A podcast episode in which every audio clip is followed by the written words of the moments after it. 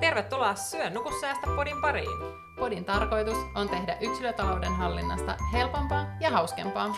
Tämän podcastin juontajina toimivat Ronja, Erja ja Iida. Tervetuloa mukaan! No niin, tervetuloa takaisin Syö nuku säästä podin pariin. Moikka moi!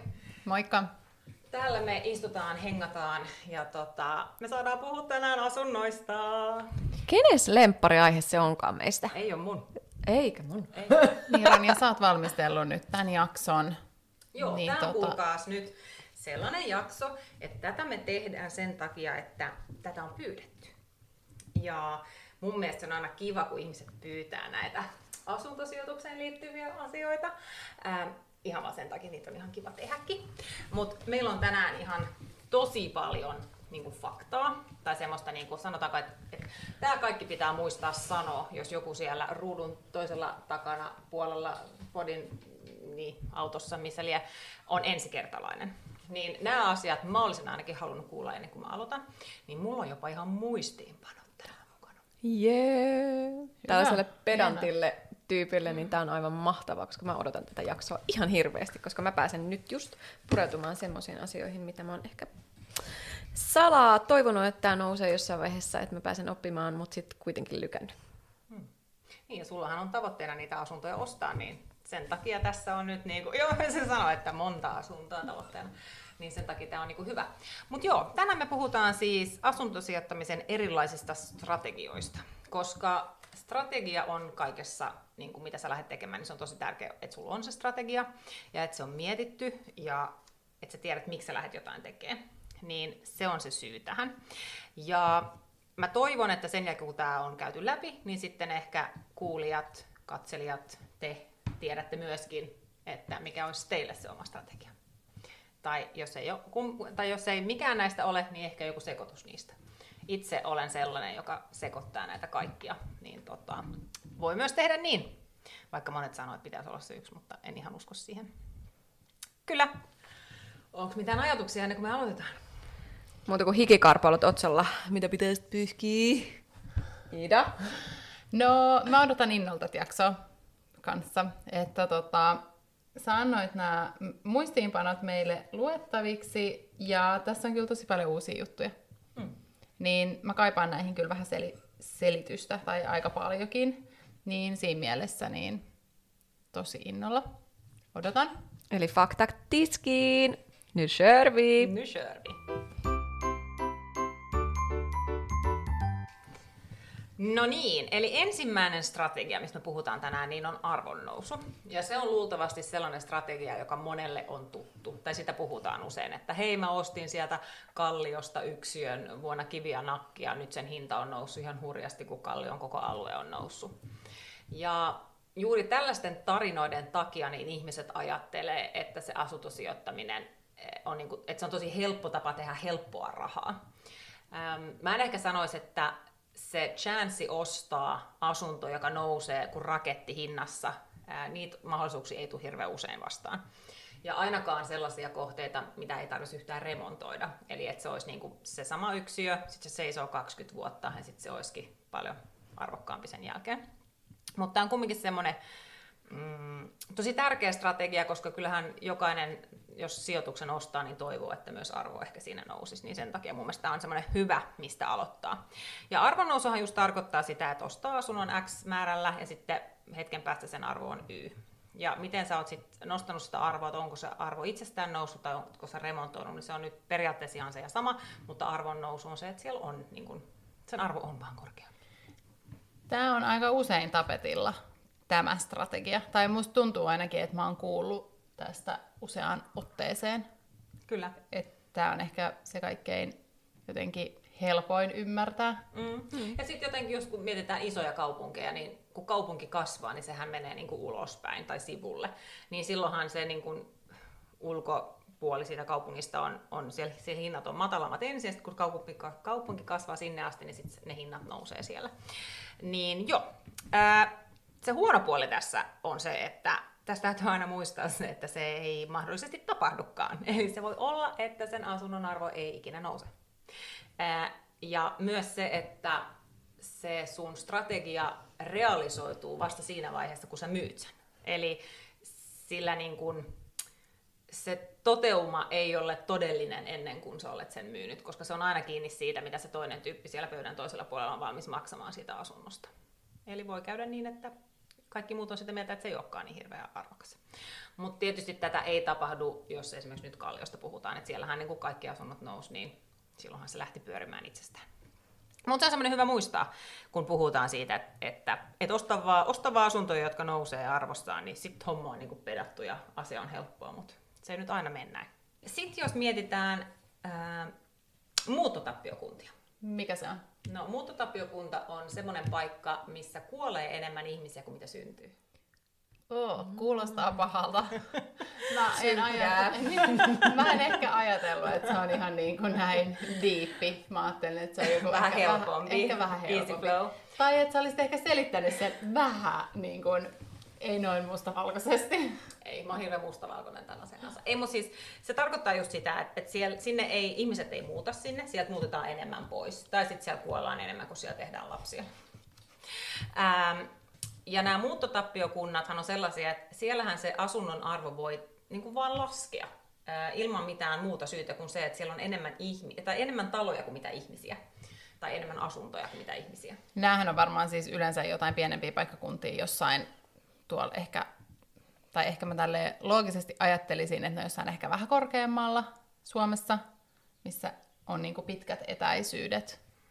Ne just, usein puhutaan juurikin yliopistokaupungeista, että ne on ne varmat paikat sijoittaa. Et, et ne Niin on, just, joo, mm, juuri joo. näin. Koska sinne ihmiset hakeutuu sekä opiskelemaan ja sit jotkut jää sinne töihin ja ne on muuttanut just sieltä pikkukaupungeista mm. sinne yliopistokaupunkiin. Mm. Niin, ja siellä on ehkä varmempia työpaikkoja just, ja se tulevaisuus ehkä näyttää vähän tietyllä tapaa varmemmalta siellä. Kyllä. Ainakin monipuolisemmalta. Mm. Niin, kyllä. Ja monet sijoittajat siis pelkää näitä muuttotappiokuntia tosi paljon ja välttää niitä kuin koleraa. Ähm, mikä on siis, mä ymmärrän sen ihan täysin, mutta fakta on myös se, että sä myös tietysti saat ostettua niitä halvemmalla niiltä alueilta. Ja itse ajattelen näin, että muuttotappiokunta voi olla hyvä tai se voi olla huono, riippuen siitä, minkälainen se kaupunki on. Onko se esimerkiksi semmoinen kaupunki, johon tulvii ihmisiä kesällä, että se on kesäkaupunki, mm. niitä on täällä Suomessa monta, Tammisaari, Hankoo, Loviisa, Ää, niin silloin itse ajattelen näin, että joku keskustayksiö ää, ei ole mikään niin kuin grande katastrof, ää, koska jos sinne tulvii ihmisiä, niin joku haluaa luultavasti ehkä kesällä sitten asua siinä keskustassa hetken edes. Mutta olisin kumminkin varovainen ja en lähtisi ostamaan ensimmäistä sijoitusasuntoa muuttotappiokunnalta mm. sen takia, että siinä pitää jo olla aika varma siitä, mitä tekee. Eli helpoin tapa lähteä on ostaa joku yliopistokaupungin asunto ensin. Mutta se on hyvä muistaa siis se, että, että näitä on. Muita tämmöisiä ongelmia arvonnousussa on se, että siellä taloyhtiössä, missä sä oot ostanut asunnon, niin yhtäkkiä tulee ilmi, että, että joudutaan ottaa tosi paljon velkaa ää, yhtäkkiä tuleekin putkiremontti heti nyt. Ää, ja, ja sille asunnolle kertyy sitä korjausvelkaa, mikä taas sitten tekee sen, että jos, jos sä oot ajatellut, että sä ostat sen nyt, remontoit sen pikkasen vähän ja ajatellut, että hei sinne tulee just uusi metropysäkki tai ihan mitä vaan, että sen arvo nousee, mutta sitten siihen tulee se korjausvelka, niin sitten se vaikuttaa siihen hintaan, mitä ostajat on valmiit maksamaan siitä. Eli taas kerran monet asiat vaikuttaa tähän asiaan myöskin, eli kannattaa siinä mielessä miettiä ne asiat kunnolla ja tarkistaa kirjanpidot taloyhtiössä myöskin, että, se, että selvii, missä tilassa se yhtiö on ja minkälaisia korjauksia siellä on tulossa. Ja kuten tässä jo mainittiin, niin helpoin tapa ostaa niitä mahdollisia arvonnousuasuntoja on se, että seuraa sitä sijaintia, koska se sijainti kertoo sulle tosi paljon. Ja vielä parempi, jos sä tunnet sen kaupungin jo ennestään, eli jos on vaikka Tampereelta kotoisin ja tietää, että mihin, mihin suuntaan Tampere on kasvanut, mihin tulee ratikat ja, ja näin poispäin. Tai jos pari vuotta sitten olisi tiennyt, mihin tulee ratikat, nythän niitä varmaan rakennetaan ehkä käytössä jo, niin, tota, niin silloin olisi voinut niin kuin napata sieltä jonkun hyvän, hyvän paikan. Mm. Tyhjentävääkö? On, mä vaan mietin just sitä, että mistä sä se, niin kuin saat sit sitä tietoa noista kaikesta. Mistä sä, mistä sä lähdet niin kuin hakemaan sitä tietoa siitä alueesta, jos et sä ole vaikka, jos sä oot vaikka kiinnostunut, sanotaan vaikka siitä Tampereesta, että sä olisit kiinnostunut ja sä haluaisit sitä lähteä tutkimaan, niin onko se joku välitys tai välittäjä, joka si- johon kannattaa olla yhteydessä, tai miten sä lähdet niin kuin ensimmäisenä etsimään sitä tietoa siitä?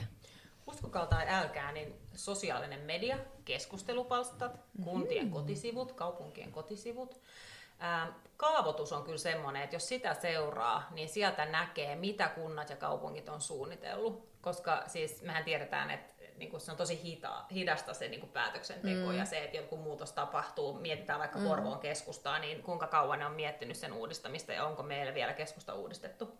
Ei. että tota, et siinä mielessä niin seuraamalla sitä, niin, niin sieltä saa jo tosi paljon hyvää tietoa.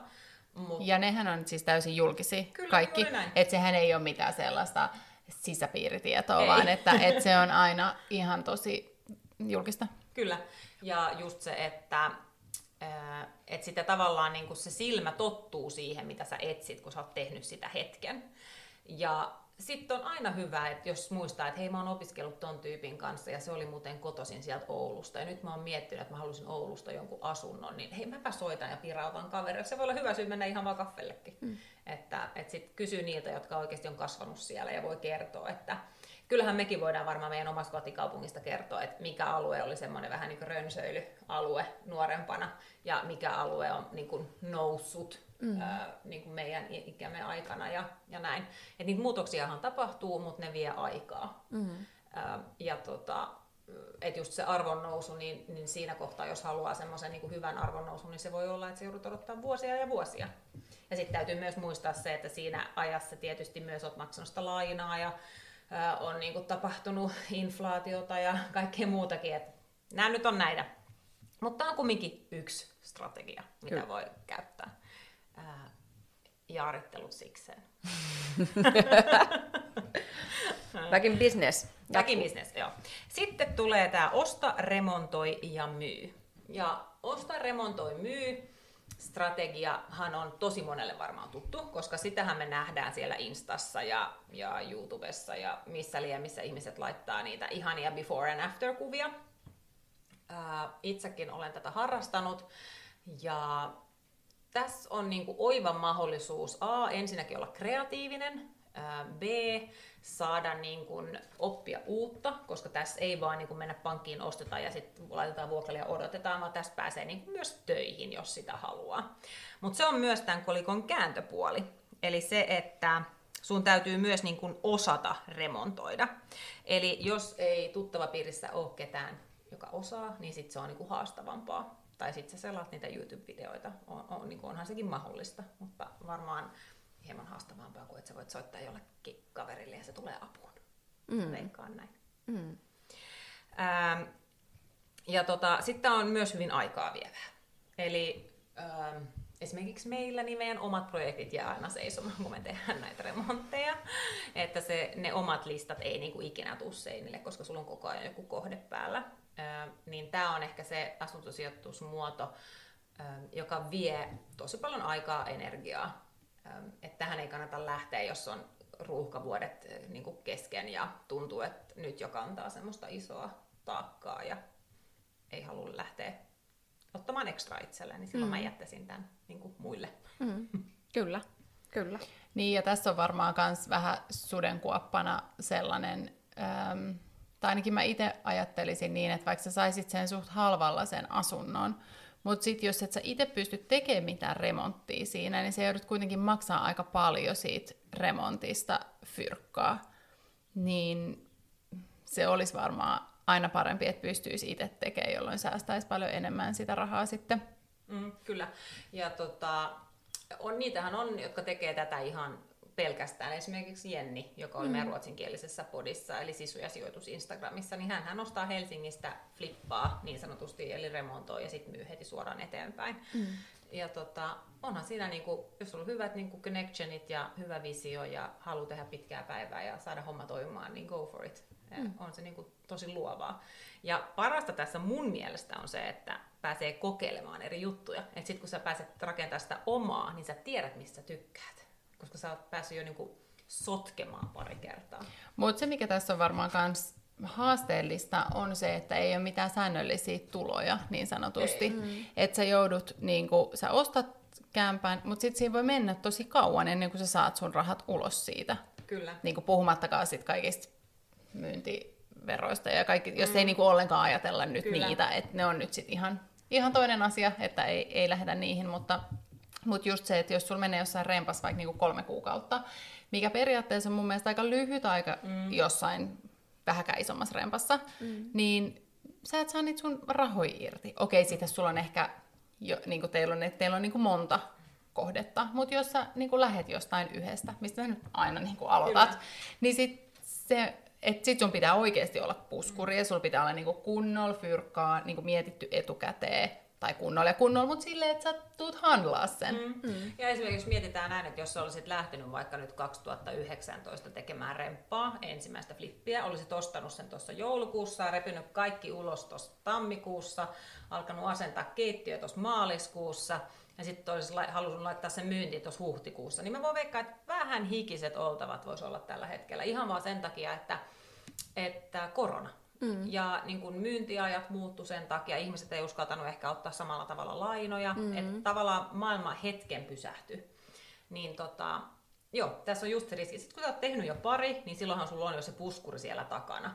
Ja silloinhan sä voit olla silleen, että ei ole yhtä sama stressi saada se myytyä heti, että sä voit elää sille niin kuin aikaisemmalla tuotolla hetken pidempään. Mutta joo, stressin sietokyky niin, pitää kyllä tässä niin. tilanteessa olla niin kuin kondiksessa. Mutta sitten tässä on tietenkin myös se, että tässä pääset toteuttaa itseäsi aika hyvin, jos on sille, että sä pystyt, niin kuin just niin kuin te olette tehnyt tosi monessa, että olette vaihtanut jotain keittiön kaappeja, ovia ja uusia vetimiä ja kaikkea sellaista, että se, ja ehkä jopa kaatanut jonkun väliseinään ja tolleen, niin ähm, kyllähän se on ihan tosi mahtavaa, että pääsee sitten sisustaa ja tolleen. Mm. Mm. Ja sitten tässä on se, että sun pitää löytää se huonokuntoinen, koska sun tavoitehan on remontoida se ja myydä. Mm. Eli sähän et voi ostaa niin kuin 2019 niin kuin valmistunutta niin kuin talosta yhtä isoa uutta asuntoa, vaan sun pitää löytää se huonokuntoinen. Ää, ja tietysti vielä halvalla, koska remontissahan voi aina tulla yllätyksiä, eli se sun budjetti voi paisua tonnin tai kaksi. Niin tota, se alle markkinahinnan löytäminen ei aina ole myöskään niin helppoa. Että meillä on käynyt säkä, ne mitkä me ollaan nostettu, ne on ollut kuolinpesiä, ne on ollut tota, ihmisiä, jotka on nopeasti tarvinnut rahat tilille niin kuin elämänmuutoksen takia, riitaisia perhesuhteita, niitä löytyy Suomesta ihmeellisen paljon. En tiedä, miksi ihmiset tappelee niin paljon ja miksi ne tappelee niin paljon rahasta, mutta et siinä joutuu niinku myös etsimällä etsimään, että löytää sen hyvän kohteen, joka kelpaa tähän. Ja kilpailu on varmaan aika moista myös. Joo. Nyt on asuntosijoittaminen ollut tosi paljon tapetilla viimeisen vuoden, kahden aikana. Tai e, ehkä se on siitä, että itsekin te olette kaikki, niin. niin. kaikki skenessä. Niin. Mutta ehkä et just kun se on niin paljon ollut nyt, teitä on ollut niin paljon niin kuin saanut mediahuomioon ja kaikkea, mikä on siis ihan tosi mahtavaa, niin kilpailu on paljon suurempaa tai kovempaa nyt kuin mm. mitä se on ollut esimerkiksi viisi vuotta sitten, niin, niin niin, että välillä tulee niitä tota, kysymyksiä tabloideihin, että onko asuntosijoittamisen kulta-ajat ohi? Voihan se olla, siis eihän kukaan tiedä. Ei voi tietää. Mutta mm, mä uskon, että perustyyppi hän ostaa luultavasti ehkä yksi, kaksi, kolme, neljä asuntoa elämänsä aikana, niin kyllä niitä nyt löytyy, jotka niin kuin muuttuu velattomaksi sen elämän aikana. Mutta sitten jos haluaa mm. tehdä tätä niin kuin, professionally, niin sitten tietysti niitä kilpailijoita on paljon. Ja itse mä vihaan sitä, että mietitään, että on kilpailijoita, koska mun mielestä äh, meillä on esimerkiksi semmoinen ihana WhatsApp-ryhmä äh, Sisu- ja sijoituksen Jennin kanssa ja Maria Loves Real Estatein ja Maria Renovera Mimmien kanssa, missä me välillä heitetään vähän huonoja, huonoja juttuja ja vähän läppää ja kysytään mielipiteitä. Että me ei todellakaan olla mitään kilpailijoita. Ihan päinvastoin, että enemmän semmoista, niin että sparrataan toisiamme. Mutta se siitä punainen tyyppi sanoi, että mennään eteenpäin, eikö näin? Selvä, sitten mennään. Ää, seuraava on vuokratuotto. Tämä on myös semmoinen, mistä, mistä tota, mikä mua vähän, vähän niin ärsyttää puhua tästä, koska mulle se vuokratuoton laskeminen ei ole nyt se suosikkihomma, koska sitä on niin tosi vaikea laskea. Ää, kun sä lasket vuokratuoton, niin ää, sun pitää arvioida tulevat remontit, ja myös taloyhtiön tulevat remontit, ei vaan niin kuin omat. Ja se on tosi vaikeaa, koska sä et tiedä sitä, jos se taloyhtiö on sulle ihan uusi, että minkälaisia ää, niin kuin kilpailutuksia ne tekee, millä hinnalla ne on maksanut putkiremonttia aikaisemmin, tai onko ne maksanut ylihintaa, kun ne on tehnyt vaikka julkisivua. Niin se on tosi vaikea laskea se kokonaisuus. Kannattaa mieluummin sit laskea vähän yläkanttiin kuin vähän alakanttiin. Ja Tämä strategia on siinä mielessä aika samanlainen kuin, että jos ostaa osakkeita, niin osakkeissahan tulee se osinko ja tässä taas tulee se vuokra. Ja sitten sitä vuokrasta vähennetään sitten se laina, ja kaikki muut vastikkeet, kulut ja niin poispäin, sitten siitä pitäisi jäädä jotain plussaa tilille, niin silloin se on kassavirta positiivinen se asunto. Ja sehän on se tavoite. Jos sulla on vuokratuottokohteita, niin sun pitäisi jäädä plussalle koko ajan. No mielellään, sehän on kaiken yritystoiminnan kyllä. kulmakivi. kulmakivi. kulmakivi. Joo, kyllä näin. Mutta arvonnousuasuntoja, niin voi olla, että ihmiset jotkut välillä ostaa myös niin, että ne siis menee miinukselle. Mutta siinä ajatellaan, että se arvonnousu niin kuin pitkällä tähtäimellä niin kuin antaa takaisin, tai ne on plus miinus nolla mm. asuntoja. Mm. Eli, eli tota, siinä mielessä tämä on vähän erilainen strategia, että okay. se on todella tärkeää, että se on plussalla. Ähm, joo. Ja äh, vuokratuottohan vaihtelee tosi paljon eri kohteissa, just sen takia, että jos sä ostat jostain Helsingin keskustasta, niin se hintahan on tosi korkea, kun sä ostat sen. Se vuokra on myös korkea, mutta verrattuna siihen kumminkin, kuinka kallista se on ostaa, niin se, sä et niin saa niin korkeata tuottoa. Sitten jos sä ostat joltain pienemmältä paikkakunnalta, muuttotappiokunnalta esimerkiksi, tai jostain rantakaupungista täältä Suomesta, niin silloin se vuokratuotto on paljon korkeampi, koska se maksuhinta siinä on paljon pienempi, minkä sä oot niin alun perin siihen laittanutkin kiinni.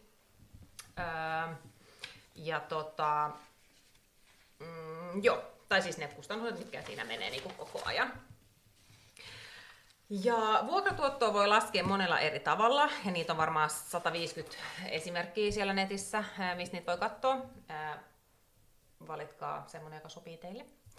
Mutta esimerkki on tämmöinen, että se olisi vuokra miinus vastike kertaa 12, eli 12 kuukautta, jaettuna velattoman hintaan, siihen plussataan remonttikulut plus varainsiirtovero, ja sitten otetaan se kertaa 100 niin tällä tavalla saisi laskettua itselleen sitten sen prosentin, että, että mitä niin kun se asunto, mitä sä tällä hetkellä katsot sieltä etuovesta tai oikotiestä tai mistä liian katotkin, että sopiiko se sun salkkuun, jos, jos, salkkuun, jos sun tavoite on tämmöinen kassavirta positiivisuus koko ajan, ja onko se sulle niin hyvä kohde.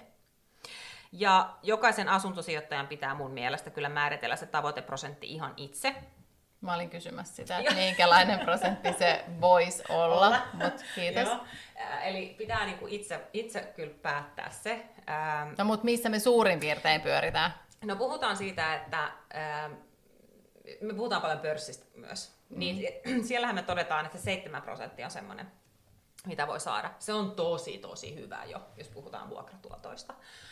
jossain Helsingissä niin kolme on niinku fine ja sitten kun mennään jonnekin vähän pienemmälle paikkakunnalle, niin sitten 5-7 tai jossain näin. Ää, se riippuu just siitä strategiasta. Joo, joo. joo, joo. Ei, kun mä vaan ajattelin sitä, että kun ei itsellä ei ole minkäänlaista hajuutusta. Okei, seurannut teidän juttuja pitkään, mutta et ei niinku tiedä yhtään, että mennäänkö me niinku, ollaanko me niinku just kympin alla, vitosen alla, mm. voiko se olla jossain 15, 20, Tiedätkö, mulla ei ollut mitään niin, haju, kyllä. niin sitten pakko saada vähän mututuntumaan siihen, ja varmaan myös siellä ruudun toisella puolella ja Kyllä. kuulijat, niin varmasti meillä, on. Siis meillä. meillä esimerkiksi niin meillä on kohteita, jotka on sanotaanko 5 olisiko paras ollut joskus 16 Oho. prosenttia. Mm. Et siitä välistä on ollut ihan niin kuin kaikkea. Ää, mutta joo, päättäkää itse se prosentti ja lähtekää sitten sen mukaan tekemään se oma valinta, että ostatteko vai ette. Ja jos tuntuu siltä, että asuntosijoittaminen kiinnostaa, mutta ei ehkä vielä halua ostaa sitä omaa asuntoa, niin on olemassa ihan näitä ää, niin kuin rahastoja. Eli rahastojen kautta voi myös lähteä sijoittamaan asuntoihin. Eli silloin sä ostat rahastoosuuden ja se oikeuttaa sua niin semmoisen asuntopottiin, mitä siellä on. Niin se on semmoinen helppo mä ensin sanon laiska, mutta siis se on nyt helppo tapa sijoittaa asuntoihin myös. Ei tarvitse etsiä vuokralaista eikä tehdä soppari eikä mitään muutakaan, vaan saa sen sieltä. Huh, mä oon melkein ihan loppu. Aikamoinen monologi. Mä oon niin. täällä pelkkänä, pelkkänä korvana ollut näistä ja näin. Ää, Sain mi- kuunnella omaa ääntäni. Me laitetaan tähän tiedoksi sitten teille vielä toi ää, laskelma, ihan visuaalina, että voitte käyttää sitä sitten muun muassa vuokratuoton laskemiseen. Ää, mä haluaisin vielä tietää jonkun semmoisen kanavan, mitä sä oot käyttänyt itse silloin, kun sä oot a- aloittanut asuntosijoittamiseen, niin mistä sitten löytää näiden strategian tueksi lisää tietoa? Kirjat, podcastit, onko sulla heittää jotain kivoja suosituksia? No mä voisin sanoa sen, että kun itse aloitin, niin mähän en lukenut enkä tiennyt mitään. Mähän vaan hyppäsin NYT nyt mm-hmm. ää, ja lähdin kokeilemaan. Mutta se ei ehkä ole välttämättä se fiksuun tapa. En siis suosittele tekee samalla tavalla kuin minä. On vaan käynyt hyvä säkä ja on onnistunut hyvin. Mutta lukekaa suomalaiset kirjat asuntosijoittamisesta, niitä löytyy pari. Ää, Osta vuokra vaurastu esimerkkinä. Kuunnelkaa Harri Hurun podia ja käykää verottajan kotisivuilla. Siellä kannattaa tutustua vähän, et, et esimerkiksi se, että mitä voi vähentää verotuksessa ja, ja kaiken maailman tämmöistä. Ja keskustellaan, keskustelkaa muiden sijoittajien kanssa ja kysykää, mikä on sun strategia. Sitten voi tulla vastaan niitä, jotka on minä, jotka sanoo, että mulla on monta eri strategiaa, mutta useimmilla sijoittajilla on se yksi strategia. Niin kysykää ja peilatkaa, että miksi se strategia on hyvä ja mitkä on ne huonot puolet, niin sit siitä niin pääsee aika helposti alkuun. Hmm. Tai kuunnelkaa meitä. Niin. Tai seuratkaa sua. Niin. Tai muita ihania instatyyppejä, jotka jakaa asuntosijoittamiseen liittyvää asiaa. Ja meidäthän löytää Syön nuku säästä Instagramista, pisteet vaan sanojen väliin. Mut löytää rroms Instagramin nimellä. Ja mä olen Iida Stepa. Ja mä olen Eeria Rossi. Hyvä. Ihanaa päivänjatkoa teille. Kiva, että kuuntelit ja kuullaan taas. Moikka! Moikka.